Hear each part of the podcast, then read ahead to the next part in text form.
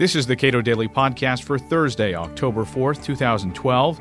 I'm Caleb Brown. While it's foolish to craft policies around unsound economic theory, it's just as foolish and often dangerous when we follow the advice of uneducated pundits who opine about foreign policy. Some still heed the advice of those who led us into more than a decade of inconclusive war, and they scorn those Americans who stood in opposition to those wars. But the war skeptics were right, says Chris Preble, Vice President for Defense and Foreign Policy Studies at the Cato Institute. I spoke with Jon Utley recently, uh, one of the uh, original folks behind the American Conservative magazine, along with Pat Buchanan. And he talked a little bit about the founding of that magazine and said that opinions that were opposed to the Iraq War were essentially frozen out of traditional conservative media outlets. Now, looking into Jon Utley's background, he knows quite a bit more about uh, dealing with communists, about dealing with in foreign nations, and that sort of thing than most of the people who were uh, passing judgment on uh, the writings that he and others were uh, trying to get published. Yes it's it's quite a remarkable story. It's it's tragic in certain respects. I think Jon does point out the way in which the conservative movement has the, the, the very definition of the conservative movement has been twisted.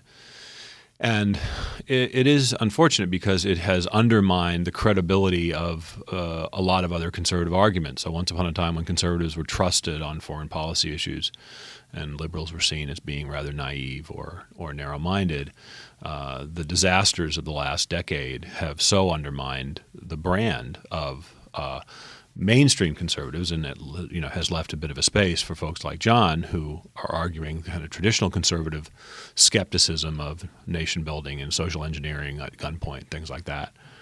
You know, I think it's it's so difficult for an organization or for a movement to develop a reputation for intellectual honesty based on facts and logic and reason uh, when their adversaries can always accuse them of arguing on the basis of ideology or uh, faith or supposition.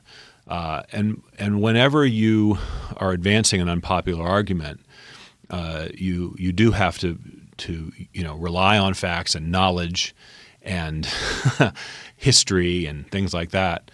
Uh, you know, and I think we, we and if you don't, if you stray from that responsibility to argue and to reason, uh, then it really undermines your credibility in a lot of other ways. You know, I mean, to to to, to use a kind of um, analogy of sorts, you know, if if uh, your stockbroker had advised you to hold Enron and sell Apple in 2000, uh, he probably wouldn't be your stockbroker today. Um, you might still want to hang out with him because he's a good guy. Maybe you have similar taste in music. Maybe you were in the same fraternity. Maybe you attend the same church. But if you were to continue to follow his advice uh, after what has occurred over the last decade in the stock market, then I think it reasonable that people would question your judgment on uh, on the things that matter on on your ability to manage a stock portfolio. Uh, I think there is an analogy to people who choose willingly to associate with those who advanced arguments from the early 2000s that were tragically wrong, and we now know were based on uh, on ignorance and an ideology that blinded them to fact. Um, and and again, when when uh, a movement or an organization uh, includes people who have have stuck to this line, it really it, it threatens to undermine the credibility of uh, of the movement. I think it's why it's so important for people, you know, again, Jon, to, to kind of remind us of uh, what the roots of conservative uh, foreign policy are, and that they are in fact grounded in logic and reason. In fact, we we follow the advice of our stockbrokers because we believe them to know more about the stock market. Than than we do. Um, and just because someone is knowledgeable in literature or philosophy doesn't mean they're an expert on in history or particularly a region or a culture uh, that they have never studied or you know uh, or experienced firsthand you know, I, I can't possibly, as you know, Caleb, I'm a, I'm a historian by training, and I've been doing foreign policy here at Cato for almost 10 years. I don't pretend to be an expert on any given region for, eh, with any great depth, but what I try to do is to understand who the true experts are and to be able to separate them based on their assessments and whether or not those assessments have proved accurate, accurate over time. Uh, I don't always get it right, not, none of us do, uh, but I think the track record over the last 10 years uh, of our uh, assessment of foreign policy has, has really stood the test of time.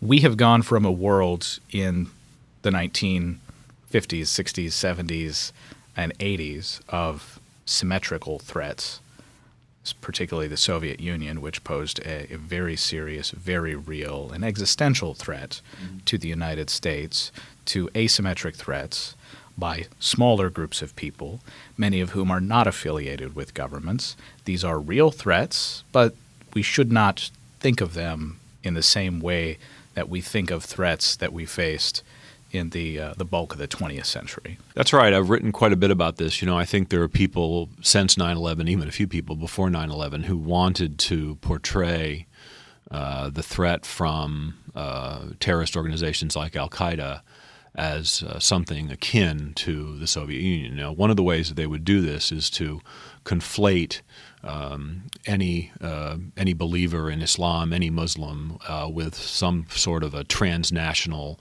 movement, uh, uh, you know, referring to uh, Islamofascism or Islamic uh, totalitarians, and suggesting, uh, and, and, I think really betraying a lack of understanding about about Islam. Again, I'm not an expert on Islam, but I know enough about it to know that there is a range of, of ideas that are contained within people who follow that faith, and to to not betray any understanding of the nuances of that movement is, is, you know really can lead us in a very dangerous direction. It's to dramatically exaggerate the threats that are posed by a uh, by a small and uh, and and uh, violent movement, but one in which we have scored some stunning successes over the last ten years. Not, the, of course, the stunning successes, the greatest successes, have not involved hundreds of thousands of troops occupying uh, foreign countries for a decade or more. They have been targeted operations that have uh, generally not. Um, uh, greatly undermined our uh, liberties and security here in the United States, but have done great harm to organizations like Al Qaeda and, most importantly, Osama bin Laden, who is somewhere at the bottom of the Indian Ocean. Um, I, I, do worry about.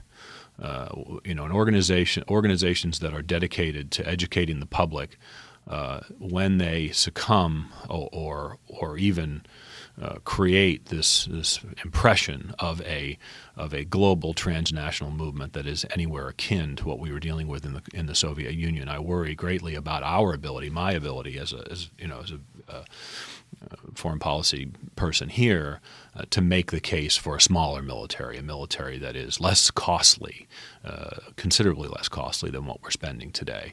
Uh, I know there's considerable interest uh, within among conservatives and those who are worried about the costs of uh, our military power uh, to argue that it could be much smaller and much less costly. But it's it is hard to make that case when people conflate the threats we're facing and, and exaggerate the threats we're facing. Um, and they also misconstrue what, what that military power is actually useful for and how well uh, targeted it can be against the, the types of threats we're dealing with. You know, we uh, we advance or we make the argument occasionally here at Cato for positions that are not particularly popular because those positions I, I argue are not uh, grounded in in, uh, in, knowledge and understanding of basic economics, for example, and the minimum wage, which you know people can cast unfairly that we don't care about the wages of workers. Like, no, we understand the unintended consequences of dictating how much a, co- uh, a company or business can pay, what what a company or business must pay a worker. Uh, we understand the horrific effects of the drug war, uh, but that does not make us uh, fans of drug users or drug addicts. It observes that the costs of the drug war are vast and are growing.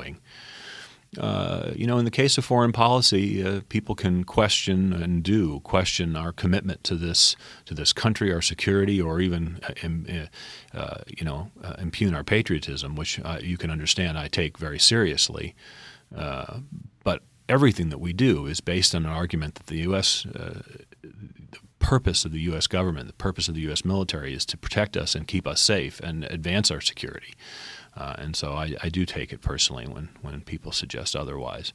Um, Uh, but it's it, you know, and it's an unpopular position to to stand up and argue that a war is going to undermine that security. But when we are proved right, it is doubly uh, troubling uh, when when people don't understand what motivated us to argue against that war in the first place. It was be, it was precisely because we were so concerned that that uh, such wars would in fact undermine American security.